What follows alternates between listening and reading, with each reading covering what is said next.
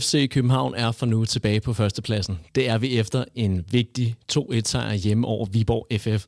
Og Kasper Larsen, helt kort, hvad var så den afgørende forskel på de to hold i dag? Nå, men nu taler vi jo rigtig meget om budgetterne i Superligaen, og øh, der er det jo bare at sige, at øh, Victor Klaassen, Rasmus Falk og, og Mohamed Darami er de tre, der øh, til aller, aller sidst afgør den her kamp, og det er jo den afgørende forskel på to hold, der ellers var lige gode. Du lytter til Kvartibolt, en podcast om hele byens hold, for alle, der elsker FCK.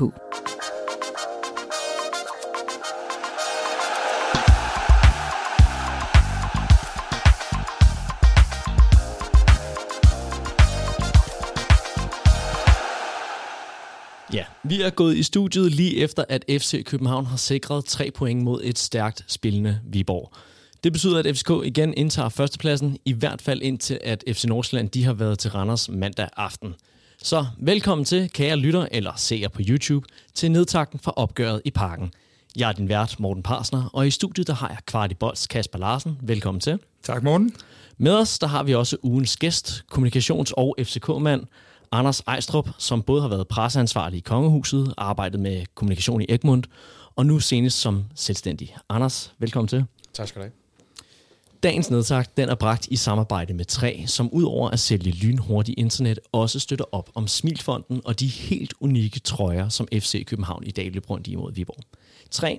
de har bedt os om, at dagens samarbejdsblok i dag den skal omhandle de her trøjer, som børn fra Smilfonden de har designet sammen med FCK-spillerne. Og som du senere på ugen også kan byde på, eller faktisk allerede nu kan byde på inde på laurits.com. Udover at du så får en helt unik matchworn FCK-trøje, så støtter du altså også op om det fantastiske arbejde, som de laver i Smilfonden. Og det kan 3 og også for Kvartibold jo kun bakke op om.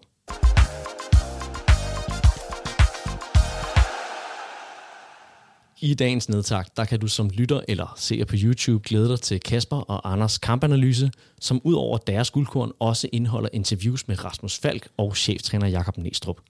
I analysen der skal vi blandt andet vende Københavns skadesituation, og så skal vi naturligvis også snakke om de individuelle præstationer, der endte med at blive så kampafgørende. Sidste programmet, der skal vi efter vores tre spørgsmål snakke om ugens tema, som er kommunikation i en fodboldklub. Men lad os for nu fokusere på kampen i parken.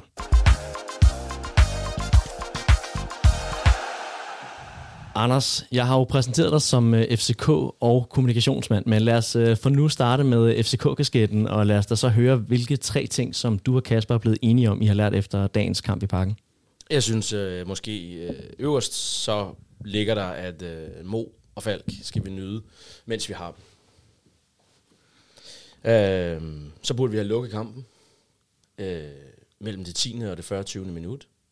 Og sidst, men ikke mindst, så øh, havde vi Korn tilbage med et flot indhop, men holdet skal lære at spille med, øh, med ham. Var der andre ting, som I sådan lige umiddelbart havde på bloggen, eller var det de, de tre helt øh, åbenlyse øh, pointer, Kasper? Nå, men altså, der er ingen tvivl om, at, øh, at, at det kommer vi også tilbage til mange gange i analysen. Vi struggler lige nu, FC København struggler med at finde det fysiske og overskud i kampene. Øh, vi, vi, vi, øh, vi har stadig lidt at gå på. Øh, den indsats i dag er ikke god, den er ikke prangende, øh, og øh, selvom Viborg er dygtige, og vi skal stå og rose dem, så, øh, så er der ikke den store forskel på holdene. Og øh, en af de ting, jeg bider mærke i, som vi også talte om, Anders og jeg, det er det der med, at det sidste kvarter, der er altså mange, der, øh, der ligner Anders og mig nede på banen, og det er bestemt ikke et kompliment, skal det siges, øh, hvad det angår. Øh, der er mange, der ser trætte ud, der ser slidte ud. Øh, og så er der jo selvfølgelig den her berømte bekymring for de her forsvarsspillere, som du også øh, er inde på. Hvor mange har vi til rådighed til resten af, af sæsonen? Du ser det også efter kampen, altså hvor øh, tre af spillerne nede i bagkæden, de ligger sig ned på ryggen og er helt færdige. Og alle de her ting, så skal vi selvfølgelig komme meget nærmere rundt om i, øh, i kampanalysen, som vi kaster os over lige med sammen.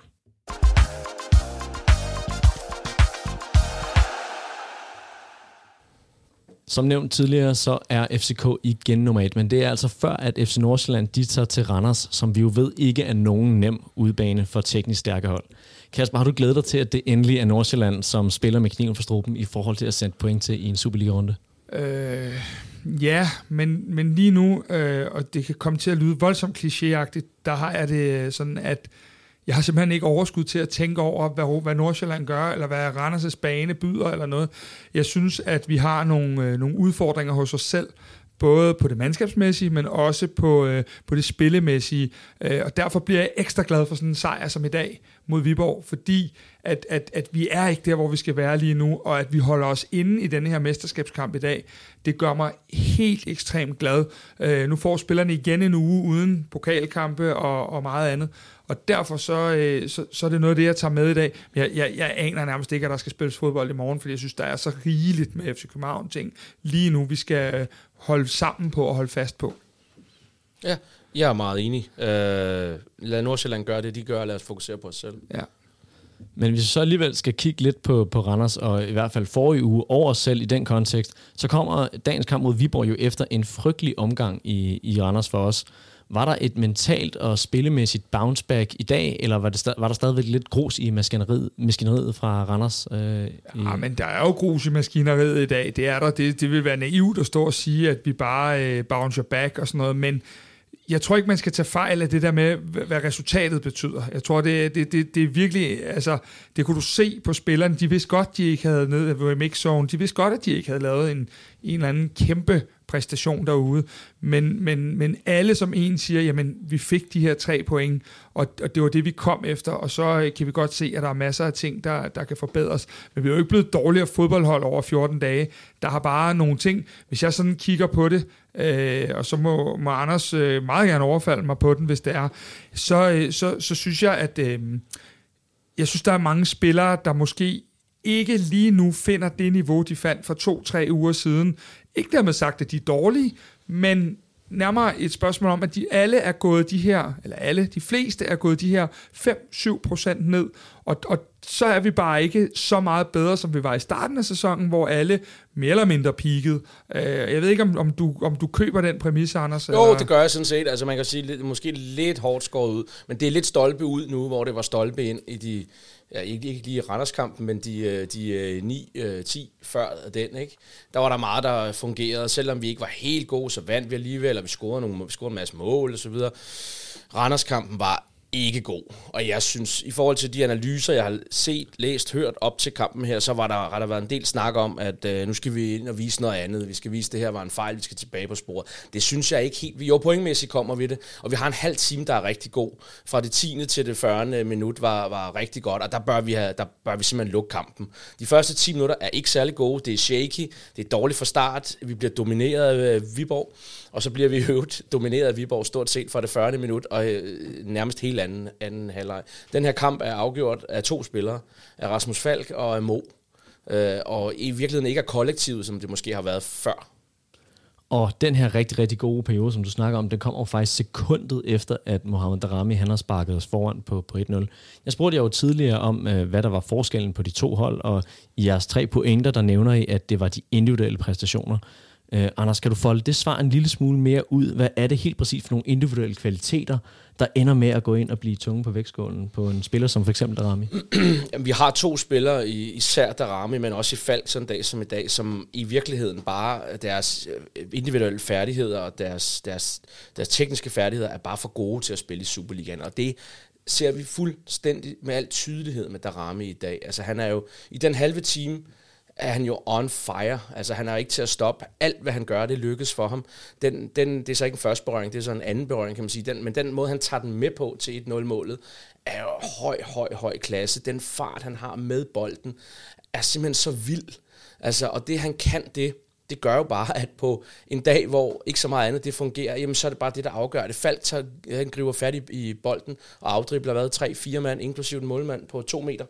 Altså, der er jo ikke andre i Danmark, der kan gøre det på den måde.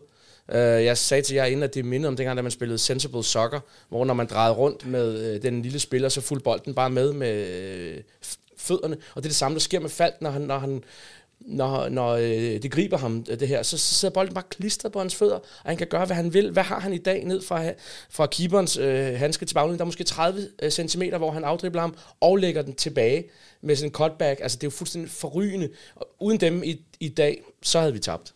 Er du enig, Kasper? Er både Rasmus Falk og Darami alt for gode til øh, FC København og den danske Superliga? Nej, selvfølgelig er de ikke for gode til FC København. Øh, det er der meget få spillere, der er. øhm, men, men det, som jeg, jeg synes, der, der imponerer mig, det er jo, øh, det er jo øh, faktisk, bliver nødt til at lige at rose Næstrup i den her også, fordi jeg synes jo, at Darami har været god, mere eller mindre hele tiden, og, og fra han slog igennem og de her ting. Men det der med, at vi nu har fået lagt det her slutprodukt på, både ved målet, men også ved den der genialitet, han hammer på indersiden af stolpen. Øh, jeg synes virkelig, det er, det er høj klasse, at der er kommet de her ting på. Til gengæld må jeg også sige, at... Øh, at Mo forsvinder jo også ud af kampen. Det er jo også en af de ting, der gør, at Vilborg tiltvinger sig et... et det lykkes ikke for ham. Nej, at, at, øh, altså, øh, og, og jeg vil sige det sådan, at øh, de sidste 15 minutter, der, der tror jeg næsten ikke, han kunne gå.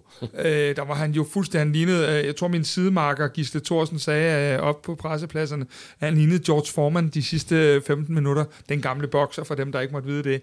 Øhm, og og øh, han var færdig, og det var jo en af de ting, som jeg synes, der, der, der var i det her, øh, at flere så meget, meget trætte ud, og I kan også se, at vi har brugt øh, udskiftninger, vi har brugt fire udskiftninger inden det 60. 20. minut. Er det fem? Ja, vi skifter fem, fald i pausen, vi ryger lige, så laver vi en triple, og så... Ja, og så, ryger der lige lidt. Rooney skulle have været ind i kvarter før, og så øh, røg han lige, ja. øh, og så videre. Ja, han øh, nåede jo for den her overtrækstrøje ja, ja, det var, på altså, jeg tre gange. Helt seriøst, det er jo et halvt hold, inden der ja. spillet 60. Det er det. Eller ved det, 60, ja, det er omkring, ja. Det er jo og ret det, voldsomt. Det er det, og det, og det, det var et udtryk i dag for, at, øh, at, at, øh, at der var simpelthen var, var mange, der havde øh, et, et, et batteri, der ikke var fuldstændig som det plejede at være. Og, og det er jo selvfølgelig en lille smule overraskende, fordi at vi har haft en, en hel træningsuge øh, til at dosere øh, tingene, men, men øh, hvis man nu kender det hele ret, så har der også været lidt mentalt omkring det, fordi folk var godt klar over dernede, hvad det ville betyde, øh, både omkring os fans, men også generelt, hvis vi havde tabt i dag. Så, øh, så, så betydningen gør også nogle gange, at, at støvlerne måske bliver en lille smule tungere, og da vi så først får det der 2-1-mål, så begynder vi at se, okay, selv på en dårlig dag kan vi vinde den her kamp. Men den er, den er lidt, jeg stod og lagde mærke til det, da vi kommer foran.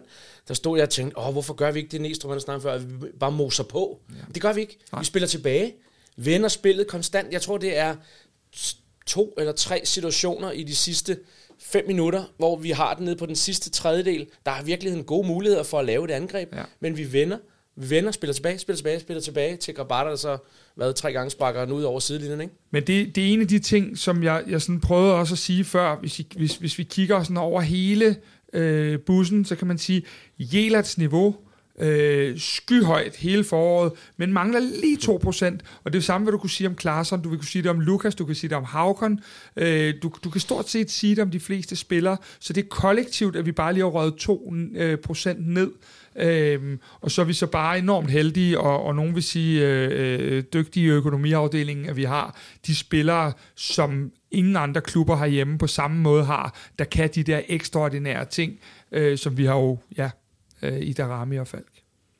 Jamen, øh, Elias Jæler, som du siger, mangler 2%. Øh, det var måske mest i de offensive aktioner, fordi at defensivt, der fik han da godt nok nogle, øh, nogle tæsk, må man sige, og var også hjemme og i Europa rigtig, rigtig mange gange. Øhm, og så hvis, hvis vi nu fokuserer på hans defensive aktioner, kan vi så ikke sige, at han trods alt alligevel leverer en, øh, en om ikke, øh, ikke sin bedste kamp, men så i hvert fald en, en, en godkendt kamp? Jo, men det er jo ikke, det er jo ikke fordi, der er noget sæt på Elias på den måde. Øh, det, det, det her egentlig, egentlig kun snakker om, det, det er det der med overskuddet.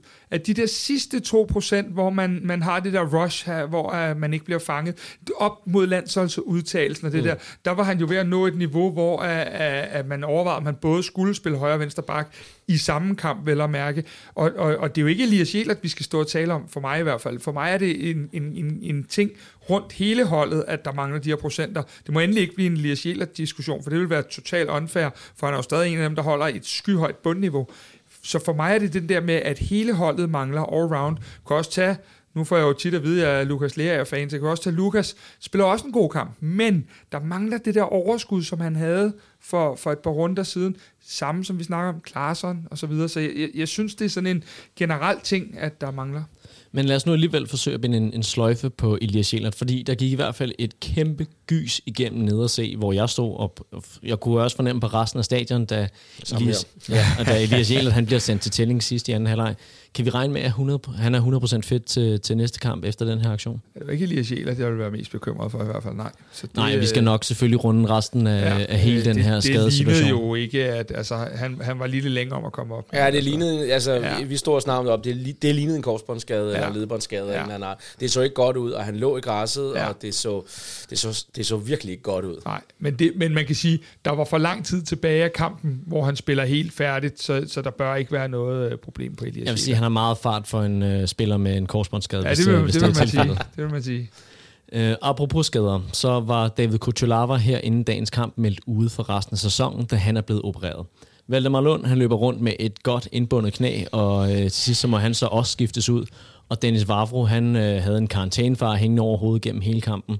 Er der grund til bekymring i vores midterforsvar med udgangspunkt i for eksempel dagens præstation? Altså, Anders, skal vi ikke sige, at det er pænt arrogant, hvis vi siger nej nu? Jo, jo, jo. Ja, det er, jeg, jeg er rystende nervøs. Ja. Det, må, det må jeg sige. Fordi jeg ved, vi kan, vi kan sgu godt holde den kørende med, øh, med øh, Varvo og med Lund og med, med Dix som en backup. Er der en af dem, der ryger, og det skal helst ikke være Valdemar Lund eller øh, Varvo, så ser det godt nok tyndt ud. Så ved jeg slet ikke, hvem vi skal have ind og spille, øh, hvis, der, hvis der sker noget med mere. Og vi har Bax, og jeg, jeg, jeg ved så ikke, hvem der skal spille, hvis vi får flere skader og afbud nede Nej, i man, man kan sige, hvis vi skal starte med den ene del af det, så kan man sige, Valdemar Lund... Øh, han, øh, han, han har det altså med lige i øjeblikket at forlade træning en lille smule før tid en gang imellem, og det er ikke der, hvor man lige spørger om en, øh, en hyggeselfie, fordi der, der ser han ikke specielt glad ud. Så det er jo en, vi lapper på. Det, altså, det er jo bare at kigge på, på de der øh, 17 ruller tape, man har kørt ind under øh, ham i dag. Jeg er lidt øhm, bekymret for så ung en spiller. Ja, det er også det. Øh, også fordi det ikke er den første gang her. Ikke? Altså, han er jo den, der skulle spille alle kampe ja, hele tiden. Øh, så det er, lidt, det er lidt bekymrende, at, at han allerede i sin anden sæson øh, slås med så mange øh, af de her skader. Ja, jeg har ikke engang spillet fuld tid. Altså. Nej, præcis. Og det er jo også, set fra Valdemars stol, så er det jo også nu, at han har mm. alle muligheder for at spille sæsonen færdig. Præcis. Samtlige kampe. Så det er jo drønhammerne uheldigt. Øhm, så, så det er lidt ærgerligt, men, øh, men altså, jeg har det ligesom Anders, at øh, er der noget, hvis jeg vågner klokken 3 i nat, så er det første, jeg tænker på, så er det, hvor, hvem spiller centerbacks de sidste øh, syv kampe, eller hvor meget det er, vi har igen, det er helt sikkert. Nu har jeg ikke nogen planer om at komme og vække dig i nat, Kasper, så jeg vil stedet spørge dig nu her. jeg vil stedet spørge dig nu, øh, hvilke konstellationer kan vi så komme til at forvente i øh, næste spilrunde? Vi ser jo en Ankersen fra start, og vi har Kevin Dix og Christian Sørensen, som begge kommer ind fra, fra bænken. Det giver jo, som Anders er inde på, et utal af forskellige øh, setups. Hvad tror du er, er sådan det mest realistiske bud med... Jamen altså, hvis Lund ikke er klar, så, så, så, så er der ikke så meget. Så skal vi jo ikke snakke så meget. Så hedder den jo bare Ankersen, Sørensen, Dix og Vavro. Men hvad gør vi så, hvis Dix, eller hvis, hvis Vavro simpelthen... Lad os nu bare antage, ja, der er jo en ja. reel mulighed for her, at, at øh, Valdemar Lund, han er skadet. Ja. At han ikke kan spille den næste ja. kamp mod, mod AGF. Så hedder den Dix og Vavro. Det tror jeg, vi alle sammen er nogenlunde trygge ved. Ja, det, det, det efter forhold. Men ja. lad os nu antage så, at Vavro får et gult kort. Så har han karantæne til Derby. Jeg, ja. jeg ved det simpelthen ikke. Nej, altså... Altså, det må være, være noget med at rykke anker. Jeg kan mærke, at I tvinger mig til et bud. ja, men er vi, er vi ude i et scenarie, hvor man måske kan snakke om, at netop for at undgå en karantæne til Vavro i Derby, vælger at sætte en Stamenic ind på Nej, midterforsvar? Eller er det helt skørt? De, de, de tre ja, okay, point mod AGF ja. er jo lige, så, de er lige så vigtige, som, de lige så vigtige som dem mod Brøndby i forhold til stillingen. Det er jo kun også fans, der, der, der uh, vurderer anderledes. Men, men det er netop en Markus Stamenic, der uh, sandsynligvis vil blive løsningen uh, nede i midterforsvaret uh, i en kamp. Og det der er, det er, det, det, det kan jeg som sådan godt se, men problemet er jo, når markeren lige pludselig så måske hedder Kevin Dix, så er det udfordringerne kommer i, i det her. Øh, Hvornår fordi, har Stammen sidst spillet en betydningsfuld kamp? Øh, ja, det er jo et stykke tid siden, øh, men han har spillet midterforsvar. Anders, kom så, nu øh, giver jeg dig en Det kan jeg slet ikke huske. Nå, men da vi spiller øh, træningskamp mod Leverkusen, der øh, spiller han de sidste kvarter på centerback-positionen faktisk øh, nede i Tyskland.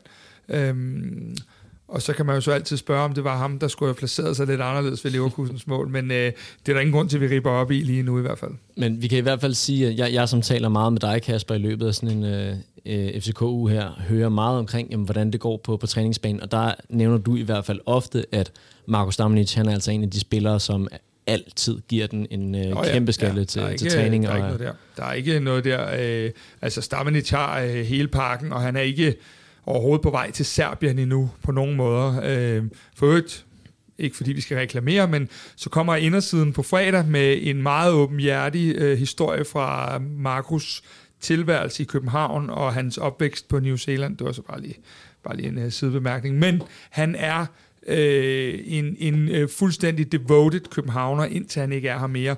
Det har både ham og, og Næstrup også for den sags skyld bekræftet, og derfor bliver han også ved med at være en del af, øh, af truppen. Nu var det så ham, der var side fra som mand nummer 21 i dag, men ellers... I sidste uge, der sukkede vi efter flere indskiftningsmuligheder. Ikke fordi vi savnede mere bredde, ikke fordi vi savnede mere kvalitet for bænken, men vi savnede, i hvert fald her i Kvartiboldstudiet, nogle nye muligheder offensivt i forhold til det offensive udtryk. I dag der har vi endelig Andreas Cornelius tilbage. Han har trænet med i løbet af ugen for, for fuld smadret. Hvad var det, han gav kampen i dag med sit indhop, Anders? Jeg synes, for det første, så elsker jeg bare, fordi nu står jeg på nede og se, og man kan bare se, hvor kæmpe stor han er.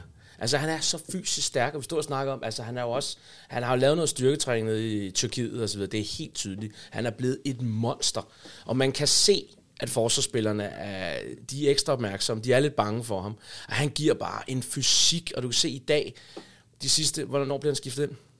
Jamen, han er jo med i den der klynge af udskiftninger. Nå ja, det er rigtigt. For ja, de her 25-30 minutter. Ja. Der. Altså, vi spiller også på en anden måde. De der lange bolde, der kommer op, han suger dem alle sammen til sig. Alle sammen. Han vinder alle hovedstødstøjler. Min lillebror, som jeg stod med, stod og sagde, hvor fanden sparker de dem derop til ham, mand? Jamen, siger, han vinder dem jo. Han vinder dem jo hver eneste gang. Det, der så er problemet, det er, at medspillerne omkring ham, de har ikke lige forstået, at de spiller med Andreas øh, Cornelius.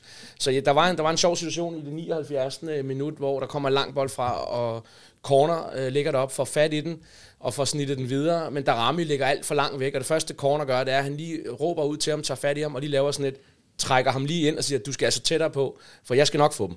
Og det er helt klart det, vi får. Vi får noget, noget fysik. Vi får også en anden måde at spille på. Vi får det der lidt sådan en, øhm, det er jo ikke en Hail Mary, men det er, det er jo lidt alt derhen af, hvor vi får, en, vi, vi, vi får nogle andre redskaber, som vi kan bruge. At det hele, det er ikke bare ham, den lille, hurtige vævre fyrt op. Det er en stor, stærk spiller, så vi kan pumpe nogle bolde ind på. Nu har Anders fået lov at give et eksempel, så jeg fandt mig også lov. Øh, I første halvleg, der er øh, nogle sekvenser, øh, specielt en, jeg husker, hvor at vi kommer godt ned, og Diogo får lavet et rigtig fint indlæg, øh, og vi bare ikke har fået fyldt på mm. i boksen på nogen måder. Og det er jo der, hvor formoder også, Anders, at vi, at vi er enige om, at, at, øh, at, at der er det bare så væsentligt med sådan en Andreas Cornelius.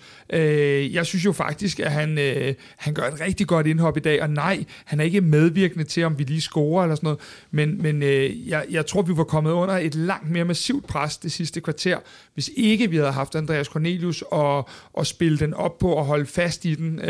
så så altså, noget, vi kan krydse fingrene for, så er det en rigtig, rigtig god træningsuge til Andreas, fordi øh, han kan godt gå hen og blive ret vital på flere forskellige måder i de sidste syv kampe. Vi, vi får jo en helt anden måde at spille fodbold på. Altså, vi får nogle flere, mange flere muligheder. Jeg tror, problemet i dag, den sidste, øh, sidste del af kampen, sidste 20 minutter kvarter, efter vi scorer i virkeligheden, der trækker vi os alt for langt øh, tilbage. Det gør, at han kommer til at ligge meget alene deroppe. Vi, jeg, på, på et tidspunkt, også der, jeg tror, der er 5-10 minutter igen, der tæller jeg syv mand, der ligger på egen halvdel, hvor vi har bolden på den sidste tredjedel. Altså, så der skal vi bare have skubbet folk frem, fordi hvis ikke der er folk om, om, omkring ham, så er han jo ligegyldig at have liggende der. Fuldstændig. Det er ikke ham, der laver en mo og afdribler på samme måde. Det, det kan vi vist godt konkludere. Og Corner, han kommer jo i stedet for en uh, Havkon Haraldsson, som måske ikke spiller sin, uh, sin bedste kamp.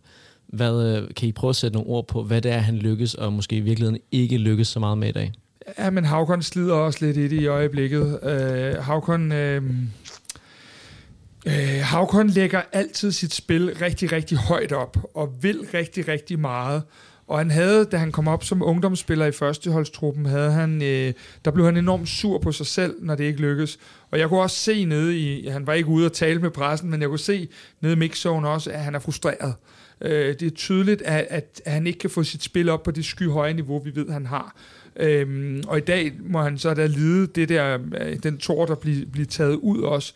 Øhm, og hvor det fungerede super godt for ham i starten af sæsonen, øh, der, øh, der, der har han altså haft to kampe nu under niveau, og, øh, og Havkon han vil det her så åndssvagt meget, så det påvirker, han er en type, det, han er meget ærekær, øh, og det påvirker ham rigtig meget. Men det han ikke lykkes med, det er jo øh, desværre, både i Randers og i dag, synes jeg, nogle sådan lidt af de basale tekniske ting, hvor, han, hvor det ikke sidder lige i skabet, øh, og han har nogle, nogle af de her fejl, der, der egentlig også godt kunne have kostet lidt i den anden ende.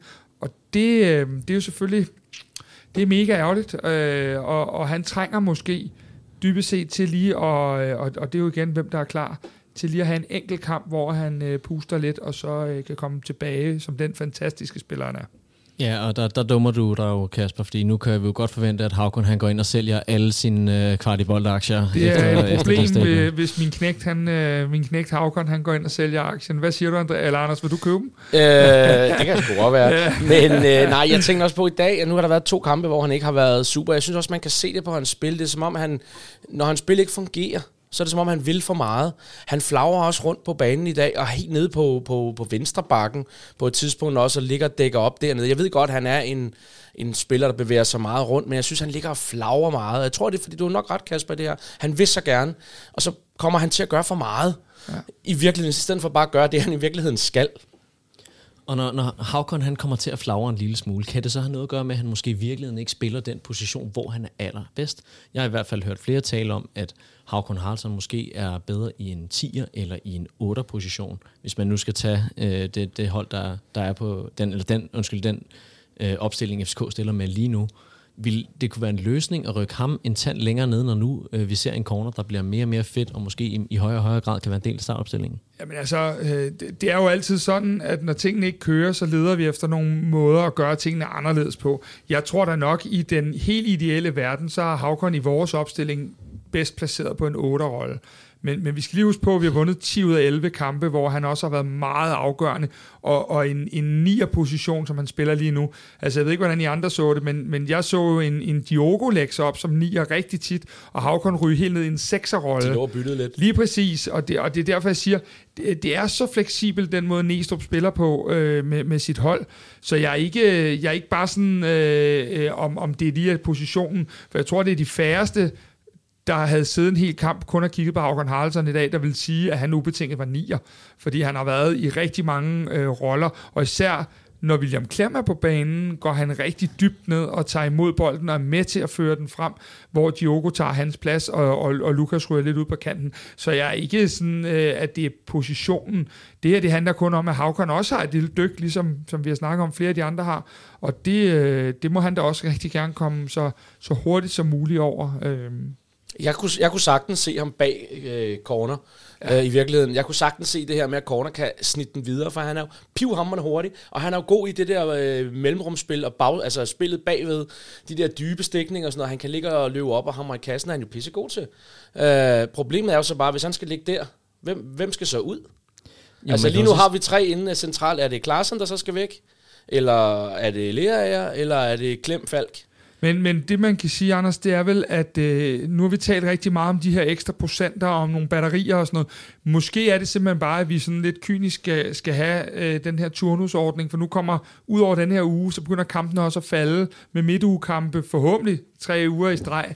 Øh, så, så måske er det bare et spørgsmål om, at, at, at alle skal have den mulighed øh, i den kommende periode, øh, og at vi kan rotere det, vi kan, fordi overskuddet, det er der i hvert fald ikke lige nu. Så, så måske er det så simpelt som det. Jeg ved det ikke. Og det ville jo også være helt utopi at tro, at øh, Andreas Cornelius han ville gå ind og spille fuld tid resten af, af det her mesterskabsspil. Men konstellationen er interessant. Konstellationen er absolut interessant, og det er netop også derfor, jeg tager fat i den. For, og jeg er også rigtig, rigtig glad for, at I begge to kommer ind på øh, Diogo, øh, for jeg har faktisk et, øh, et lille punkt på ham i dag.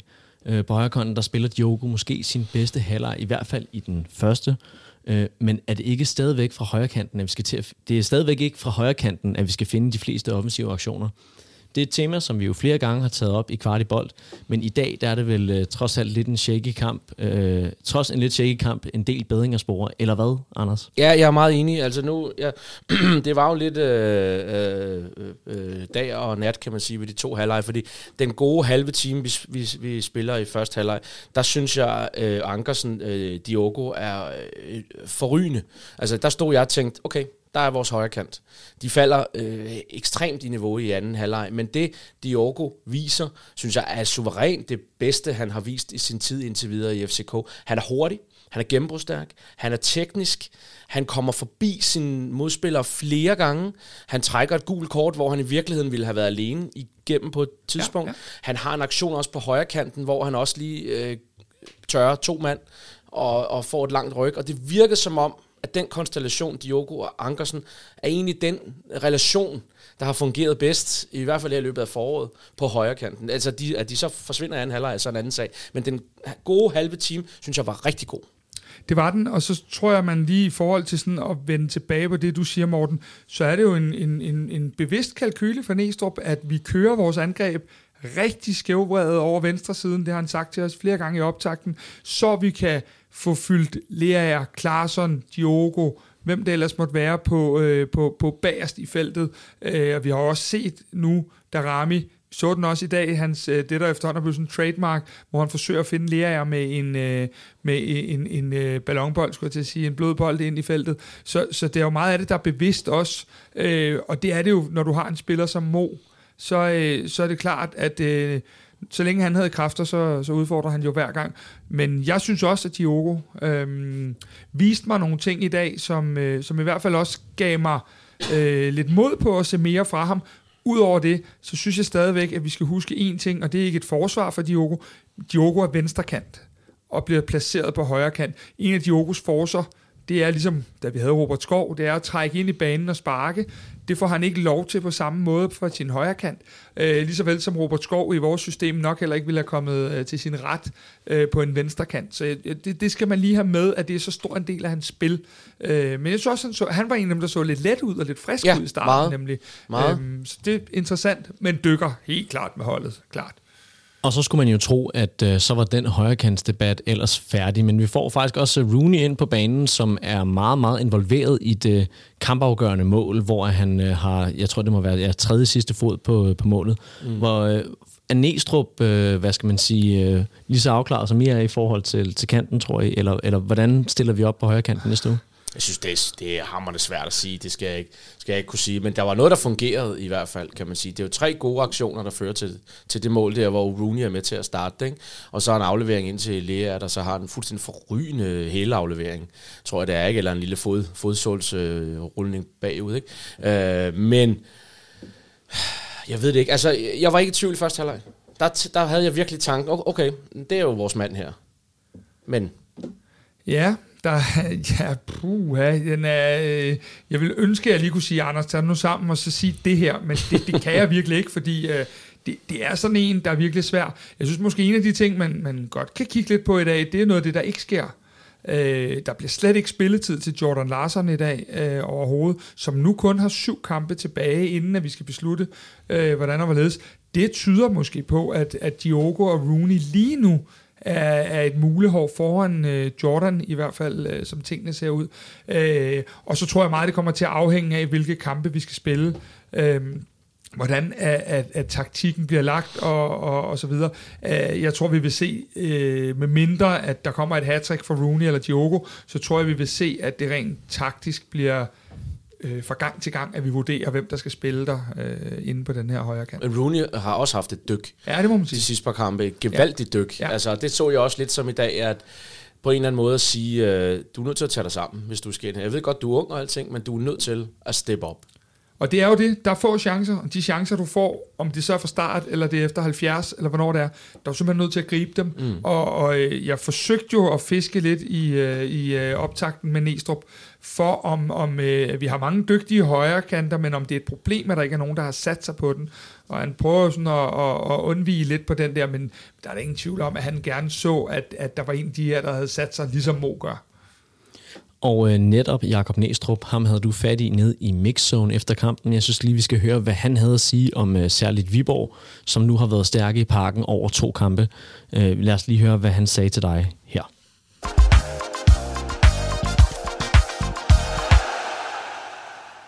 Nå, Næstrup.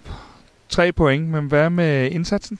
Øh, indsatsen var rigtig, rigtig god i forhold til, hvis vi måler indsats på, øh, på at kæmpe, øh, på at øh, arbejde hårdt i en kamp, hvor at vi skal grave rigtig, rigtig, rigtig dybt for at få øh, tre point. Øh, så hvis øh, vi går til præstationen, så er det en præstation, hvor at vi, øh, vi er øh, et stykke, lad os bare sige det sådan, for, for det udtryk, vi gerne vil, vil have i, øh, i store dele af kampen. Vi mangler lidt øh, friskhed i vores øh, spil med og uden bold. Øh, så øh, det, må vi, øh, det må vi hjem og kigge på øh, at finde, øh, finde den tilbage, for det, det er jo ikke mere end, øh, end 14 dage siden. Men jeg synes, at øh, altså, jeg kan ikke rose spillerne nok for, at vi øh, øh, i en kamp som i dag, mod et godt hold i øvrigt, øh, som mange, sjovt nok, alligevel bliver ved med at undervurdere, øh, kæmper, en, øh, kæmper en sejr i, øh, i, øh, i hus. Så bare lige for at opsummere. Indsatsen, spillerne gjorde alt, hvad de kunne. De arbejdede stænkende hårdt i en kamp, hvor det er nemt at, at gemme sig. Præstationen øh, og indholdet er vi, er vi ikke øh, tilfredse øh, med. Øh, og hvis du tager kampen generelt, så er det en lige kamp, øh, og, øh, så du, og du får mig ikke til at stå og sige, at det er ufortjent, vi har vundet. Øh, for det, det, synes jeg faktisk, øh, det synes jeg faktisk ikke, det er, hvis du kigger på antal skabte chancer.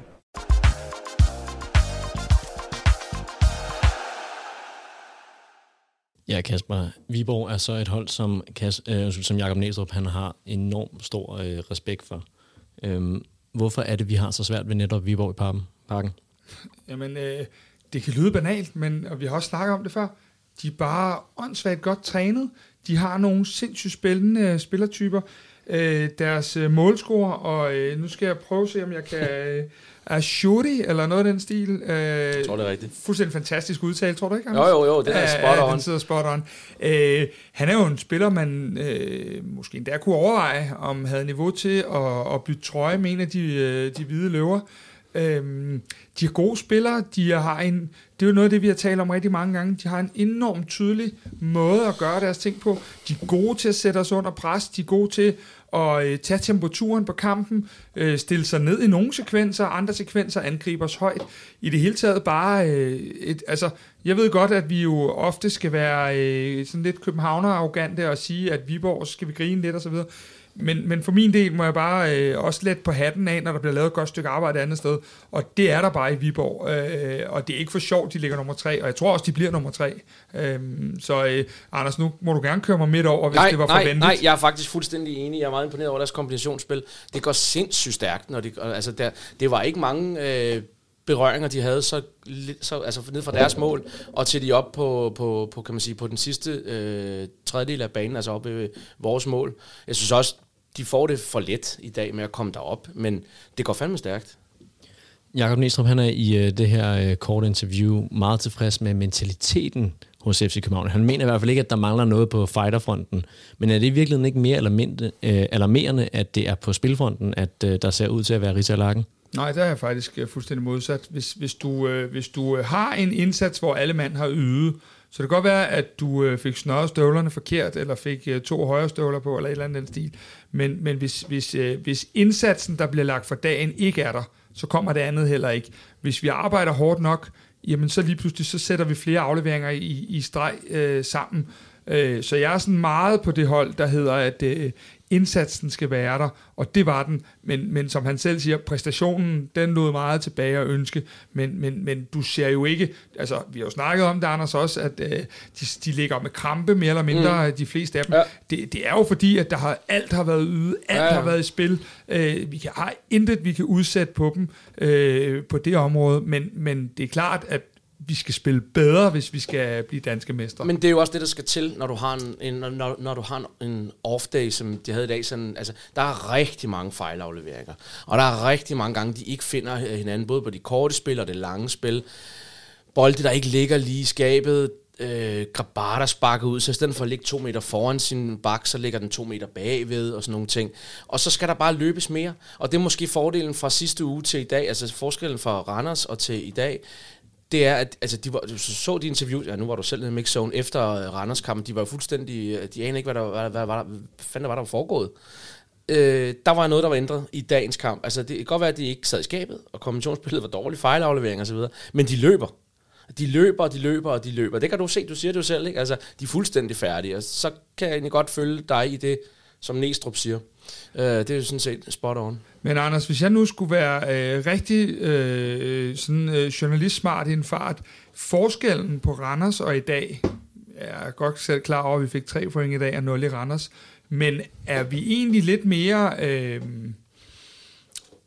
fokuseret, for fokuseret på resultatet øh, i dag, for, eller er der en forskel i de to præstationer, som du ser det? Øh, ja, jeg synes, der er en stor forskel. Der var en vis, måske er jeg lidt fræk at sige, at de var ugidelige sidste uge. Det synes jeg ikke, de var i dag. Øh, det var stadig en dårlig kamp i dag. Vi har en, altså det, det er bare ikke godt nok i FCK at spille en god halv time. Det, altså, det går ikke. Vi kan godt smide et kvarter, måske 20 minutter i løbet af en kamp. Vi kan ikke holde dampen op. Det kunne vi heller ikke under Ståles bedste hold osv. Vi kan ikke holde dampen i, i 90 minutter. Det kan ikke lade sig gøre. Nu så trækker dig tilbage på, på et tidspunkt. Men det må ikke være en time. Og vi må ikke blive domineret. Og vi bliver domineret i dag af Viborg. Altså, det at vi Uden kæmper. at de bliver for øvrigt bliver helt farlige. Nej, nej, altså, det er rigtigt nok. Men, men ja, Men det gør vi. Ja. Altså, det gør vi i de første 10 minutter, som igen er en shake start, vi inde på tidligere, og det gør vi efter, de faktisk scorer, som kommer ud af ingenting. Altså, i en periode, hvor vi burde have været foran med 3-0. men jeg savner, at vi øh, er lidt mere koldblodet i de perioder. Jeg savner, at vi kan holde bolden lidt mere i egne rækker mm. øh, i nogle perioder og få tilsvunget os overtaget igen. Det bliver for åben en kamp, for min smag i hvert fald, øh, hvor at så tænker jeg lige pludselig, fuck, nu har vi haft 3-4 gode angreb fremadrettet, så har Viborg det.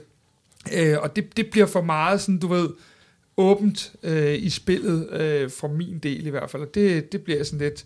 Der er ikke kontrol over kampen. Nej, der er ingen Nej. kontrol. Og, og man sidder jo lidt sådan, eller det gør jeg i hvert fald i pausen, og tænker, ja, vi, den kan blive 2-1, den kan blive 1-2, den kan blive... Altså, og det, det er jo lidt den der følelse, bare hvis vi går to, to, tre uger tilbage, der havde jeg sådan en følelse af, at selvom vi var bagud, så, så kørte vi bare. Jeg har ikke den samme, øh, kan man sige, tro i, at vi nok skal vende tingene, Nej, hvis det går galt altså, lige nu. Jeg også, jeg bliver, jeg bliver lidt nervøs, fordi normalt, kan man sige, hvis vi har spillet en dårlig første halvleg, øh, så har vi glædet os til pausen. Fordi vi ved, at så er de kommet derned, og Næstrup har kunne ret på nogle ting, og så har vi set langt bedre ud. Det skete ikke rigtigt i, i, i dag. Det skete heller ikke rigtigt i sidste uge. Uh, det kan godt gøre mig en smule nerv- øh, nervøs, om det her er en monumental ting, eller om det faktisk er noget, der, der sidder mere fast, end vi lige regner med. Og der kan man sige på mange måder, eller nu kan det være, at det er bare mig, der overtolker, øh, og skulle til Aarhus, hvor at, øh, der allerede med statsgaranti er blod på 8 AGF'ers benskinner øh, og så videre. Det er i hvert fald en, en, en kæmpe øh, prøve i forhold til det der med, uden at vi skal lave en optag lige nu, så det er en kæmpe prøve på det der med, om vi kan komme med den samme energiudladning, som de kan, og om vi med de bedre spillere, vi har, kan spille bedre, end vi har gjort, for jeg er bange for, at vi skal spille bedre i stort set de resterende kampe, for ligesom at hive de nødvendige point hjem. Øh, og vi skal endda nok også spille to niveauer over det, vi gjorde i dag, øh, hvis det skal ske. Fordi vi kan ikke regne med, at Darami eller Falk laver de genialiteter, der bare gør, at vi, at vi, at vi vinder. Men der, derfor er det også meget mere nødvendigt, at vi udnytter de perioder, hvor vi faktisk blæser dem bagud. Yes. For det gør vi i den halve time. Altså det gør vi. Det kunne snilt have stået 2-3, måske 4-0. Altså med lidt, øh, med, med, med, med, lidt, med lidt ting, der går vores vej og så videre. Øh, og, det, og, og det skal udnyttes. Altså jeg lagde mærke til på et tidspunkt i den der halve time, jeg kan huske, hvad han hedder, nummer 4 for Viborg, en af deres øh, centerbacks der, øh, dernede. Altså han, han er totalt rådvild hver gang, der Rami kommer imod ham. Han aner ikke, hvad han skal gøre. Han kigger til, til, til højre, han kigger til venstre, og så bakker han, han bare, og bare venter på, at Darami gør et eller andet, han så kan re- reagere på. Og den, den, øh, den måde, som vores bedste spiller, Darami især, også vi som hold kan blæse dem bagud, så de ikke ved, hvad fanden de skal gøre. Ja. Det savner jeg, og det savner, at vi udnytter det, når vi er i den situation. Jeg kunne godt tænke mig, at det kom fra, kamp, fra kampstart, at vi ikke skal igennem 10 minutter i kvarter, hvor åh, det spiller ikke særlig godt, og så kommer der, så laver øh, øh, Darami en god aktion og fører til et mål, og så, og så kører vi. Første gang, vi må læse over midterlinjen. Fuldstændig, Altså, fuldstændig ja. rigtigt. Og det er også derfor, der er meget psykologi nu. Der Ja, ja, er rigtig meget psykologi Mm, lige nu. mm. Ja. Jeg kunne godt tænke mig at snakke lidt om de her øh, indskiftninger, som Næstrup han laver forholdsvis tidligt i kampen. For tit som fans og som tilskuere, så sukker man jo efter en indskiftning eller en eller anden form for ændring i planen, når det er, at tingene de ikke fungerer. Lykkedes det Næstrup at vinde kampen med de her indskiftninger, eller var det simpelthen bare den individuelle klasse for Falk, der, der, der ender med at gøre det? Falk er jo en indskiftning. Ja, Falk er en Altså, så man kan sige, på den måde, så lykkes det jo til en vis grad, men han får jo ikke lagt det tryk, han får jo ikke vendt kampen, så vi får spillet, så vi får overtaget, så vi får roen. Det lykkedes jo ikke. Jeg kan godt se, hvad han vil med indskiftningerne, og jeg synes faktisk, det er enormt fedt at se, at der er gået en time, og vi har skiftet fem mand ud. Altså, den, den konsekvens kan jeg godt lide. Jeg kan godt lide, at man ikke bare sikrer en plads på holdet, bare fordi man hedder det ene eller det andet. Hvis du ikke er god nok, hvis du ikke leverer på dagen, så er det bare ud, ind med en anden. Jeg tror meget, at det handlede der om, om det her energiniveau. øh, at der var, der, der, altså, der var simpelthen øh, for flade batterier. øh, og, og hvis vi ikke havde gjort noget, så var momentum røget helt den anden vej, fordi øh, det, altså, det var nødvendigt, og det var nødvendigt allerede i pausen. Og så er der jo selvfølgelig også de ting, der, der sker. Altså, jeg tror ikke, det var planen, at Valdemar Lund skulle ud i hvert fald. Øh. Men må jeg lige spørge dig, var, var du, øh, Kasper, var du overrasket over, at det var Klemt, der, der gik ud? Um, og faldt ind i, i pausen allerede? Mm, jeg var nok overrasket over, at det skete i pausen allerede. Det er trods alt sjældent, at man skifter i pausen, så det, det var jeg. Jeg synes, at Klems indsats er sådan meget todelt, fordi på den ene måde synes jeg, at han fordeler boldene rigtig, rigtig fint til siderne, og, og øh, er en god øh, hvad hedder det, spilstation på mange måder i vores opbyggende spil. Men jeg tror også, at øh, til tider gik det måske lige en anelse for langsomt, og der tror jeg, at han havde brug for en, der måske ture lidt mere frem i banen, som, som Falk gør. Øhm, og så kan man også sige, at øh, det er jo en sulten Falk, der, øh, der kom på banen, øh, og, og øh, det, det var jo tydeligt at se, så ja. Og netop Rasmus Falk, ham øh, havde du også fornøjelsen af at have fat i ned i mixzone. Lad os lige høre, hvad han kunne sige om øh, det kampafgørende mål, som han jo var en meget, meget stor del af.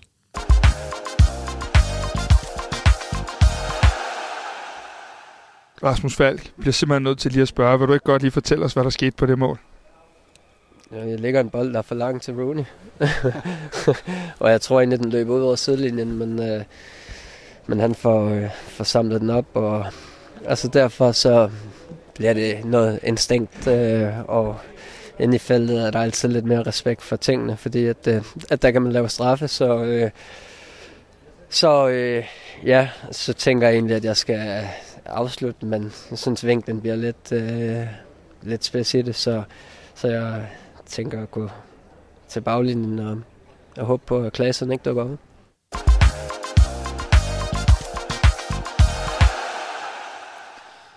Og ja, det var så Rasmus Falk om det mål, som han var meget, meget, meget aktiv i. Uh, Anders, altså, du rækker fingeren op. Har du noget at sige ja, til, til Rasmus? simpelthen fantastisk, at vi har en spiller, som 30 cm fra baglinjen lige finder ud af, at det bliver sgu nok for spidst at skyde. Og så tager han på 30 cm, tager han lige trækket rundt om deres keeper og lægger den tilbage. Det er bare helt forrygende, at vi har sådan, sådan en spiller. Det skal vi virkelig bare være glade for. Nu, nu, nu ved de fleste jo godt, hvor, hvor langt 30 cm sådan egentlig er, når, Gør når jeg kommer til at... Nej, jeg har ingen idé. Øh, hvad hedder det? Men, men når, når, når det er sagt, øh, når du knækker Morten sammen også, ja, ja. Øh, men, men det jeg bare vil sige er, at hvor jeg er glad for, at du siger det, øh, fordi at han er... Nej, det kan du ikke Nej, håndtere. vi men men hvor, er, hvor er det dog bare fantastisk at opleve sådan nogle momenter. Øh, hvad hedder det? Øh, Det er jo det, man husker. Ja, det er det. Mm. Altså, det er det. Hvis jeg spørger dig om fem år, så, så er det den aktion, du husker i Ja. dag. Fordi han bare er så dygtig af en spiller. Øh, ja.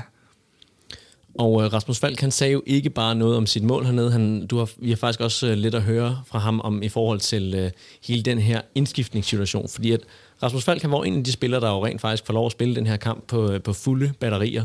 Men det var han ikke helt tilfreds med, Kasper, eller hvordan var det? Nej, altså Rasmus, øh, øh, det, det var sådan en, en, en kan man sige, en, øh, en, en, en sjældent sådan uh, lidt kantet Rasmus, uh, forstået på den gode måde, der, uh, der i hvert fald havde, havde lidt svært ved at acceptere den der uh, reservechance, han var startet med. Uh, det var også en Rasmus Falk, der, hvad kan man sige, uh, gav udtryk for, at, uh, at han er meget forbandet, når han sidder derude, og han gerne vil spille. og at uh, der ikke er noget, der plager ham, så han ikke kan spille. Han synes også øh, på nær Randerskampen, at han har leveret, øh, og, og øh, det var meget tydeligt, at det var en Rasmus Fald, der, der i hvert fald sagde, tag mig.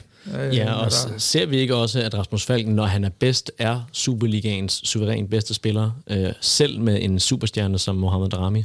Altså, nu kan man sige, nu, nu står Anders og jeg dvæler ved det her falk-øjeblik, men, men, men vi skal jo heller ikke, vi skal jo ikke lade os forblænde af det her øjeblik, fordi det er jo Falk, øh, du kan jo se, han haha, for vinger, da han har lavet det der øh, fantastiske oplæg. Øhm, men, men, men, men Falk har jo heller ikke i min verden været på det Falk-niveau, mm. som vi husker ham fra, når han Nej, er bedst. Ikke. Øh, så, så, så lige pludselig at begynde at snakke Superligaens bedste spillere og sådan nogle ting, øh, det, det, det skal der mere til end sådan en fuldstændig unik aktion øh, for at, at sige. Men, men altså... Men vi ser, hvad han kan. Vi ser, hvad han kan, vi og ser vi ser, hvad han stadig og indeholder. Mm. Øh, og lurer mig, om øh, Rasmus Falk ikke øh, går og pynser på at snuppe den her DM-titel, i hvert fald øh, de næste syv runder. Noget så eftertragteligt. Og så øh, må vi så tage bestik af fra hans side, hvad der, hvad der så sker derfra.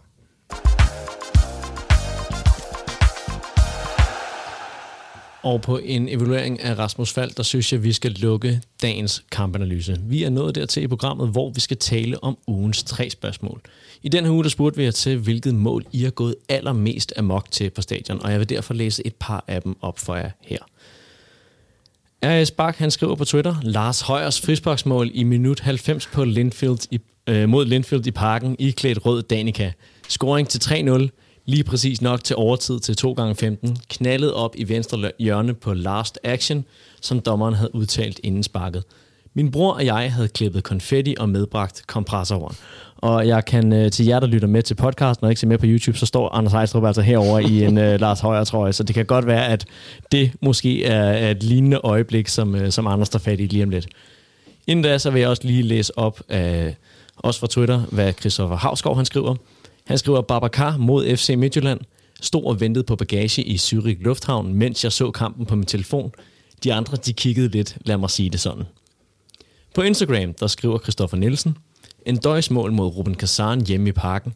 Den kamp, den kamp gav mig håb for den kommende Champions League-kampagne kunne blive noget helt specielt og var startskud på et magisk efterår.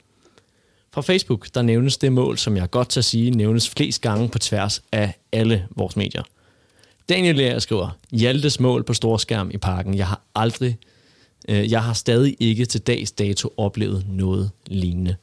Kasper, har du oplevet et mål, der udlyste en større jubel, end da vores assistenttræner han vandt i livet og omdøbte det, der tidligere var kendt som Rønby Stadion?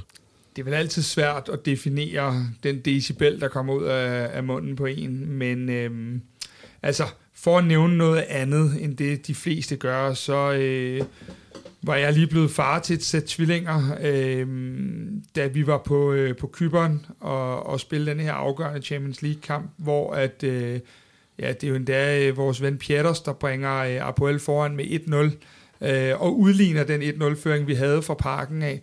Og så øh, udligner Santander på det, han nok vil kalde et totalt kalkuleret skud. øhm, vi andre vil kalde det en øh, fornærmende dårlig afslutning. Vi kan kalde hende Ole Tobiasen. Ja, det kunne man også. Ja. Øh, og øh, jeg vidste godt, hvad det betød at få sådan to piger til at falde i søvn. Øh, hvad hedder det på det tidspunkt? Og jeg var også godt klar over, at jeg muligvis ville, øh, ville sove i skuret i tre uger, hvis det var, at, øh, at det var mig, der ødelagde den der søvn. Så jeg ryger bare ud på vejen og står bare derude, og jeg tænker, at der må minimum være 10 naboer, der ringer til politiet, fordi at det var latterligt. Så det var, sådan, det var sådan et moment, også fordi at det var så tæt på pigernes fødsel, at, øh, at, at det var bare sindssygt vildt at opleve det der. Så, øh, så det, det var sådan den, den store, og den lille bitte, det var bare det der med at være i Bordeaux og se Robert Skovs mål til 2-1 øh, lige foran øjnene på en selv. Øhm, og det første gang, vi slår et top 5 ligahold i en øh, udekamp. Så det vil sådan lige være de to, hvis jeg ikke skal nævne alle de her Zuma-mål og Hjalte-mål og så videre, som har gået igen og Anders i øh, højretrøjen. Øh, jeg, jeg, jeg, jeg vil næsten ikke engang spørge, men i stedet spørge, hvad, øh, spørge om øh, hvilket mål, men i stedet spørge, hvad var det, der var så specielt ved, ved netop det her mål, som Højer han lavede i, øh, i parken? Det vil jeg godt fortælle dig, men, men faktisk, selvom jeg står i en højretrøje, så er det faktisk ikke den, jeg har vægtet oh, højst. For så, men, men, men, så, øh, men, det så er, men, men jeg vil godt forklare det, fordi at de her mål, vi jubler allerhøjst af, det er jo fordi, at det er, det er selvfølgelig også udførelsen af målet nogle gange, men det er jo også fordi, at vi nogle gange spiller mod nogle hold, som det er mærkeligt at sige, men som er bedre end os. Og vi spiller mod nogen, der er meget bedre end os.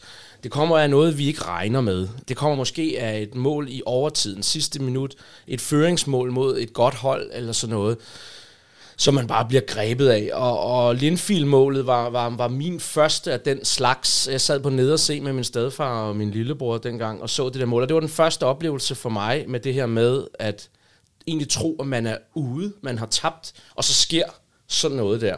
Det, er ret, øh, det var ret øh, sindssygt. Og så har der været mange af det der, som, som, som, øh, som Kasper også nævner med øh, Zuma Saxe selvfølgelig, og der var også Bolaños over i Midtjylland, og nogle af de her ting, hvor vi vinder øh, øh, Barca i parken. Øh, Claudemirs mål også øh, fantastisk. Men der er to, der er to, der stikker helt ud for mig. Lidt i forskellige tids øh, Kom så med den, jeg ikke nævnte. Kom nu med den. Det er Peter Møllers, altså som det ene af dem, øh, som er så vanvittigt en kamp, fordi vi spiller som en pose nødder. Vi spiller en elendig kamp mod Farum.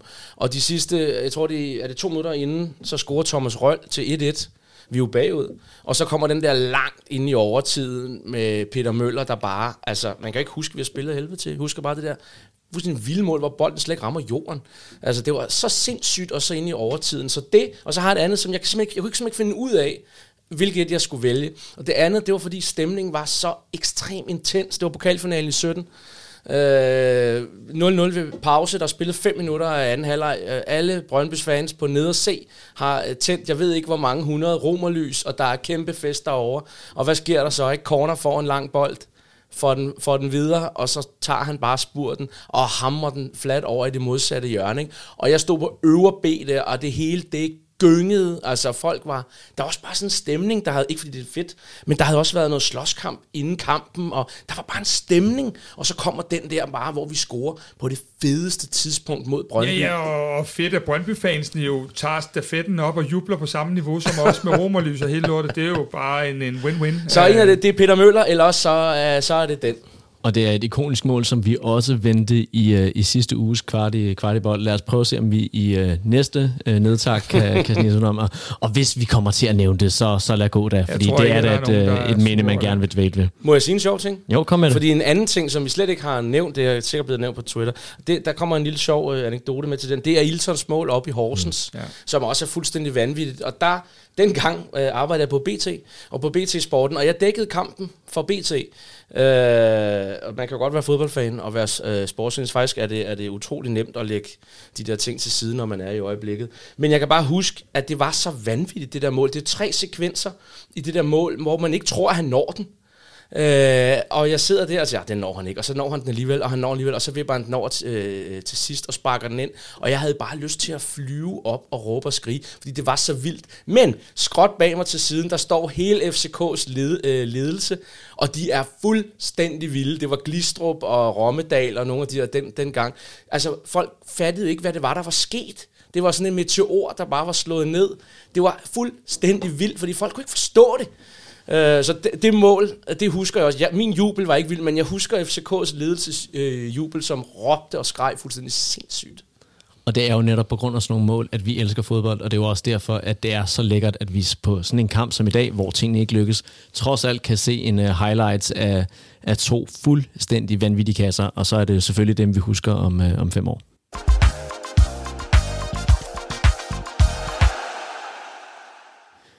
Spillerundens tema det handler i denne uge om kommunikation i en fodboldklub. Og man må sige, at der har været meget, man fra FC Københavns side har skulle forholde sig til i dette forår rent kommunikativt. Der har fra medier og fodboldfans været et enormt fokus på græsset i parken. Der har været en bitter afsked med William Kvist i bestyrelsen. Der har været lancering af et nyt medieabonnement, som flere har rynket lidt på næsen over at skulle betale for. Og så er der et midlertidigt forbud om at hoppe på Nordeuropas mest hoppende tribune. Udover de her måske lidt svære kommunikationsopgaver, så har der selvfølgelig også været de helt nemme og noget sjovere nyheder at kommunikere, som for eksempel klubbens enorme CSR-arbejde. Det er jo sådan noget her som netop samarbejdet med Svilfonden og jobs til ukrainske flygtninge og en tilskuerrekord, der stensikkert bliver slået her i foråret. Jeg kunne selvfølgelig blive nødt ved med at remse alle de her ting op, indtil at vores anden kvart i boldverden med Sysing, han kommer her i studiet og laver kvart i optakt på onsdag. Men skal vi i stedet ikke høre lidt fra, fra dig, Anders Ejstrup? Du er jo mangeårig erfaren kommunikationsmand, og måske kan du give os et lille indblik i, hvilket apparat, der går i gang, når en ja, kongeklub som øh, FC København for eksempel lancerer en spritny fodboldbane, som alle er klar til at inspicere hvert et græsstrå på. Det skal jo lige siges på forhånd af de her ting, at jeg er ikke inde i, hvordan FCK gør det. Men jeg kan godt snakke lidt om, hvordan man vil gøre det i en normal stor virksomhed, og hvordan tingene ligesom fungerer, fordi det er en af de her ting, som er lidt min kæphest en gang imellem med fodboldfans og kommunikation, øh, fordi jeg måske står med et ben i hver lejr, kan man sige. Og jeg synes, der er rigtig mange misforståelser, som, øh, som jeg godt kunne tænke mig, at vi hjalp lidt med måske at udrede lidt. Øh, der er jo der er jo nogle ting, der går i gang, når noget skal ud, om det er noget, der måske er knap så godt, eller noget, der er rigtig godt. Øhm, og modsat hvad, hvad, hvad mange tror, så er det jo ikke øh, en kommunikationsafdeling, der bestemmer nødvendigvis, hvad der skal ske. De bestemmer hen, øh, nødvendigvis heller ikke, hvornår det skal ske, eller hvad der skal ligesom ud, hvad der øh, altså, hvilket budskab, der ligesom skal kommunikeres. Det er en kommunikations medarbejder, øh, afdeling, pressechefs øh, forbandet pligt, det er sådan set bare at gøre, hvad der bliver sagt. Og det tror jeg, der er mange FCK-fans, der måske ikke helt er klar over. Så der er nogen, der nogle gange får noget røg, som jeg vil vurdere er øh, lidt ved siden af skiven. Øh, sådan en som Jes Mortensen får tit en masse røg, og får tit en masse ansvar over på sig, omkring hvor dårlig han, øh, han er til det ene og det andet. Det synes jeg er enormt uretfærdigt. Øh, fordi det nok ikke altid er ham. Øh, ja, det er faktisk aldrig ham, der bestemmer 100% hvad der, er, der skal ske. Ja. Ja, jamen, hvis vi så tager sådan en som for eksempel Allan Aarholm, der er formand for, for Parken, og, og også aktiv på for eksempel Twitter, han er jo også jævnligt ude og kommentere på nogle af de her nyheder og komme med mm. sit besøg på sagerne. Hvorfor er det så, at han gør det, når nu man har en kommunikationsafdeling, der bare kunne stå for det, og så kunne han læne sig tilbage og sige, det er det og det, der skal ud, og så tager du den her fra yes? Det tror jeg, fordi han gerne vil. Og jeg tror det er fordi, at han har nogle, øh, nogle følelser med i det her. Øh, jeg tror, at Allan han rigtig godt kan lide sit arbejde, og jeg tror, han rigtig godt kan lide klubben.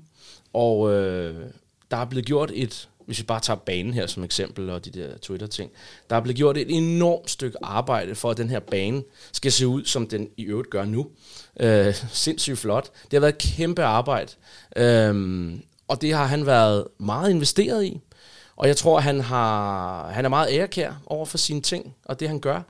Og, øh, og derfor tror jeg måske, at han har han er måske blevet øh, stødt, eller lidt ærgerlig, ked af det over, at, at banen er blevet hånet, øh, når man har gang i en masse gode ting, som man ved, er det rigtige at gøre.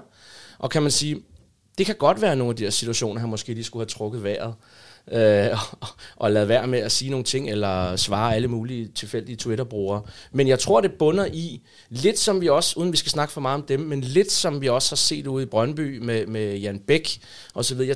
Det handler jo om engagement, det handler om passion, og det handler om kærlighed for det, man laver, og for, og for, og for klubben. Og i det kan det være svært, øh, ligesom nogle gange at trække vejret og gøre det, der måske er det rigtige. Og ja, du er lidt inde på det her, det, her, det måske godt kan være et toægget svært, fordi vi er jo samtidig også enormt glade for, når ledelsen går ud til for eksempel FCK Insight og, og tager hvad skal man sige, det, dem, der rent faktisk er mm. noget ved musikken, frem i rampelyset, ja. og får dem til at kommunikere ja. de her ting ud. Vi skal jo øhm. tænke på, at vi har aldrig i FCK's øh, historie haft så synlig en ledelse, som vi har nu. Altså, du kan jo næsten få fat i alle, der har en eller anden form for cheftitel i FC København på Twitter.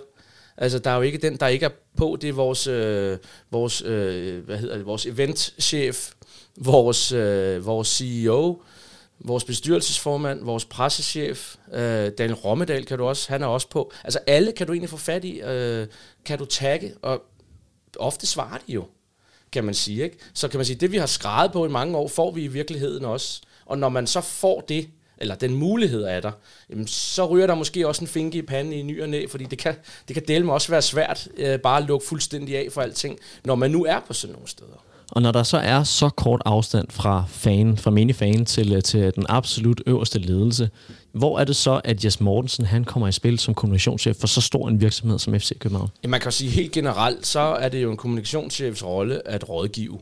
Altså, det er jo han eller hendes job, ligesom at sætte nogle scenarier op for et eller andet budskab, der skal ud, og sige, jamen, der sker højst sandsynligt det, hvis vi gør det, og det, hvis vi gør det, og det, hvis vi gør det.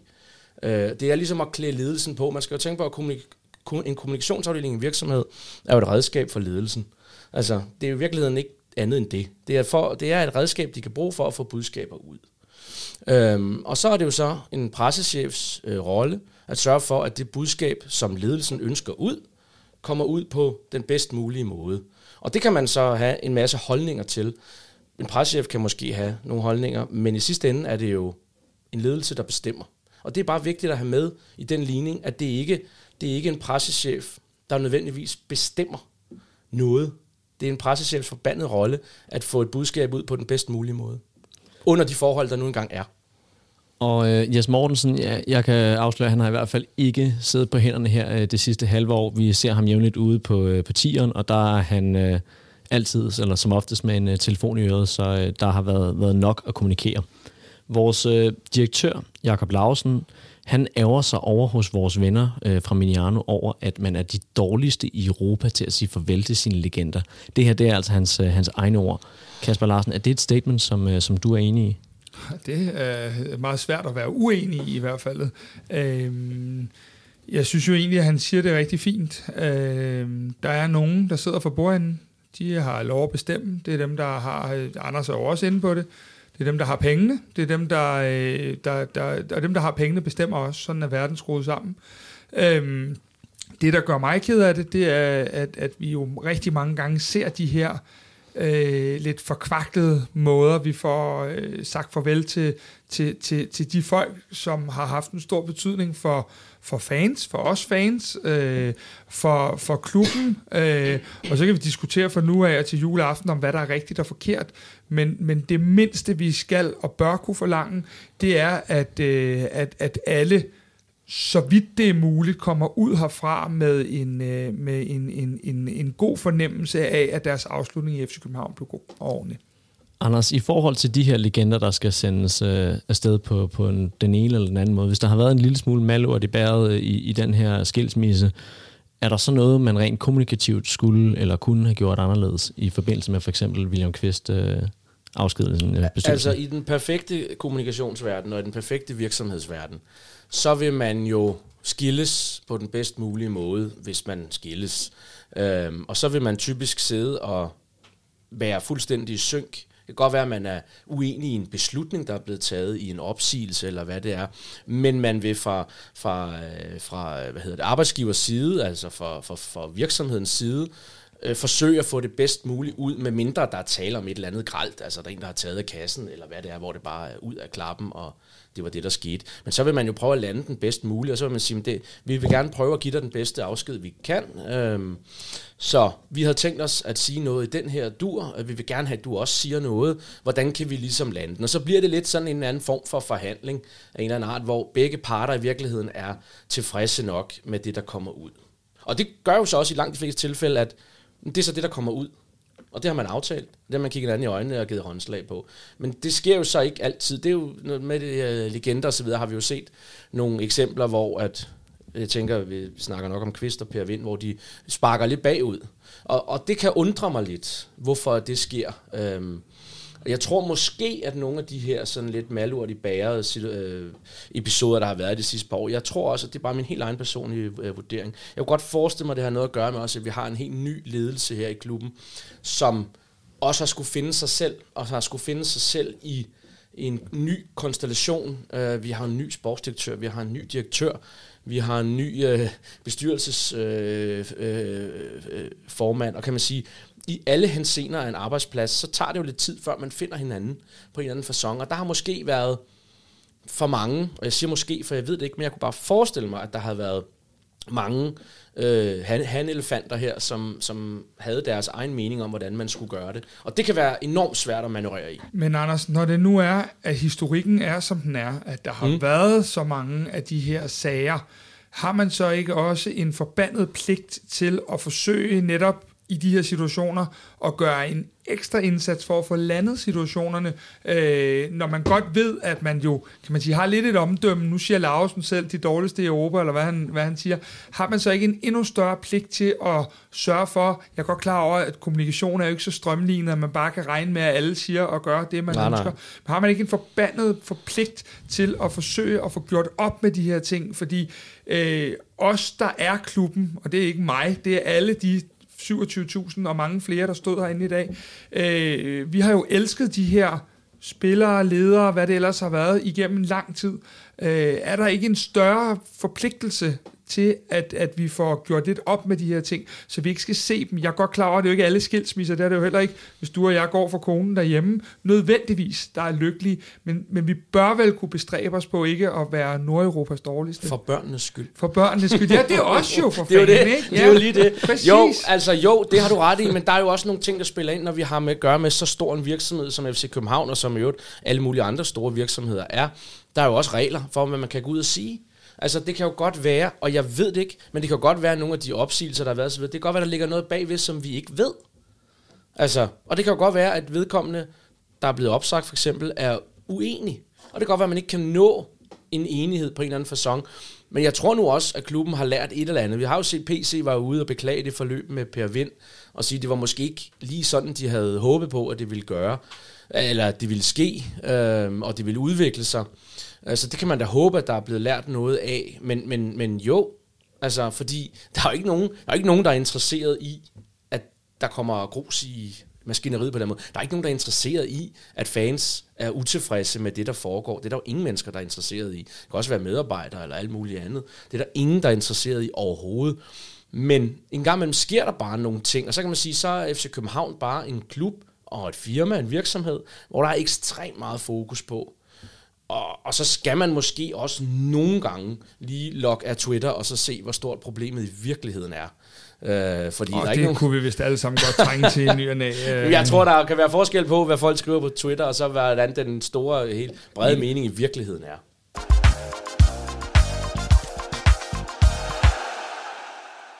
Vi er nu nået til programmets afslutning. Kasper, Larsen og Anders Ejstrup, tusind tak, fordi I vil gøre os alle klogere på aftenskamp og på kommunikationen i en virksomhed som, øh, som Parken. Mit navn det er Morten Parsner, og til dig, kære lytter eller seer på YouTube, tusind tak, fordi at du var med.